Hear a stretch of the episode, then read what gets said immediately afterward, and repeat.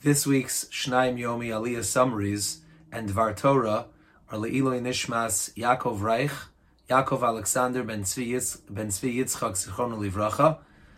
Yaakov was not just a member of my shul congregation Bais Tefilah of Woodmere, but he was also a partner in all the great things that we do in the shul and a good friend. He taught us all a lot about life and Yiddishkeit and he left a very special legacy to his wonderful family. May his neshama have an aliyah. I just want to begin by wishing a tremendous yasher koach to all of those who are participating in this incredible initiative called Shnayim Yomi. We know we have a mitzvah, we have an obligation to do Shnai Mikra of Yechatargum, to learn the weekly parsha uh, each and every week. And the, this method of doing it Shnaim Yomi, to do a little bit each day, to stay connected to the Parsha Shavua each day, is an incredible, incredible thing. So yasher koach to you and keep up the great work and the great connection to the weekly parsha. I want to share one thought from Parshas Ba'aloscha.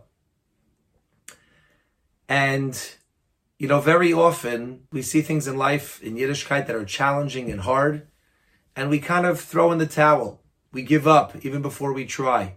To say the whole Pesukei de Zimra, it's so hard. To say that long Vehu Rachum, I can't do it.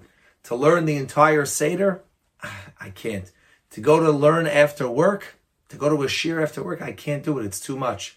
I'm not going to be able to do it. I'm not going to be able to focus. Forget about it. I'm not even going to try. and I think in Parshas Beha'aloscha we learn how terrible of an attitude that is for a Jew. A Jew can't have such an attitude.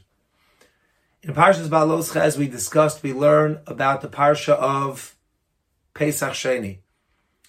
And there were a group of Jews that were tame, that were ritually impure. And they came to Moshe Rabbeinu and they said, Moshe, we're impure, we can't bring the Korban Pesach. What should we do? And Moshe Rabbeinu consulted with the Kadosh Baruch Hu, and Kadosh Baruch Hu came back and said, they can bring a Pesach Sheni. But Rashi says that these people had a suggestion for Moshe. They said, Moshe, you know what? While, we're, while we are still tame, we'll bring the Korban. We won't eat it yet. We'll sprinkle the blood and purify ourselves, and then we'll eat the Korban when we're tahor, when we're pure. How about that? Rav Moshe Feinstein asks that there's an explicit Gemara in Psachim that tells us that a Korban that's brought in that manner is pasul, is invalid. What were they thinking? They weren't going to be Yotze, the mitzvah of Korban Pesach. They wouldn't be able to do it. Why would they even make such, such a suggestion?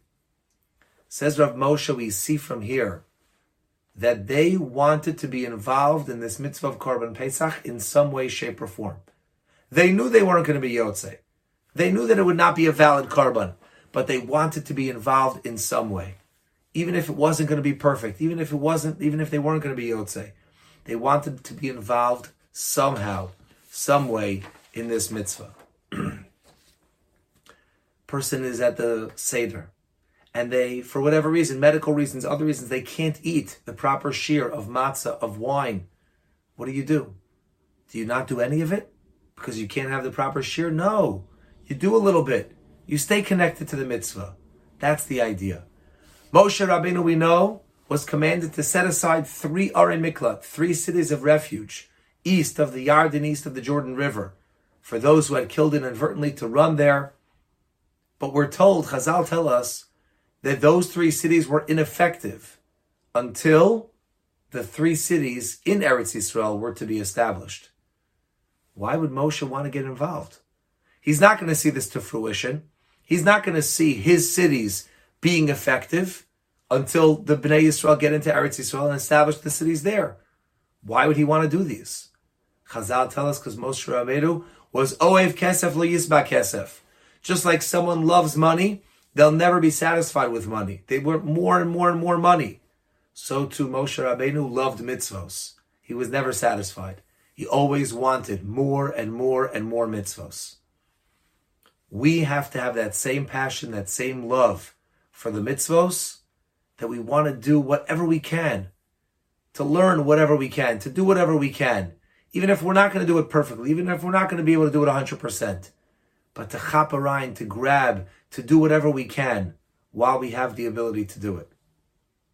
Like I said so often, there are things that are just, they seem daunting, they seem challenging. Staying up all of Leil Shavuos, we just celebrated Shavuos a couple weeks ago, to stay up all of Leil Shavuos and learn, how am I going to do that? whatever the case is. I once heard Rabbi Friend uh, say the Siyum Hashas several years ago. I'm sure many of you heard it. Rabbi Friend quoted this saying, the expression, perfection is the enemy of the good. Sometimes we want things to be perfect and we can't. We see that there's no way to do it perfectly, so we don't do it at all. We throw in the towel. Don't do that. Do it. Do as much as you can. Chaparine, grab whatever you can. That's what HaKadosh Baruch Hu wants to see. That shows our passion. That shows our love. And if we chaparine and we grab and we try and we do all the little bits, HaKadosh Baruch Hu will, will tell us HaKadosh Baruch Hu will say, I see how much my children love me. I see how much my children love my Torah, love my mitzvos. I love them in return, and I'm going to shower them with all the blessings in the world. May we all be showered with all of HaKadosh Baruch Hu's brachos in this world and live wonderful lives with HaKadosh Baruch Hu, doing His mitzvos and learning His Torah for many, many years to come.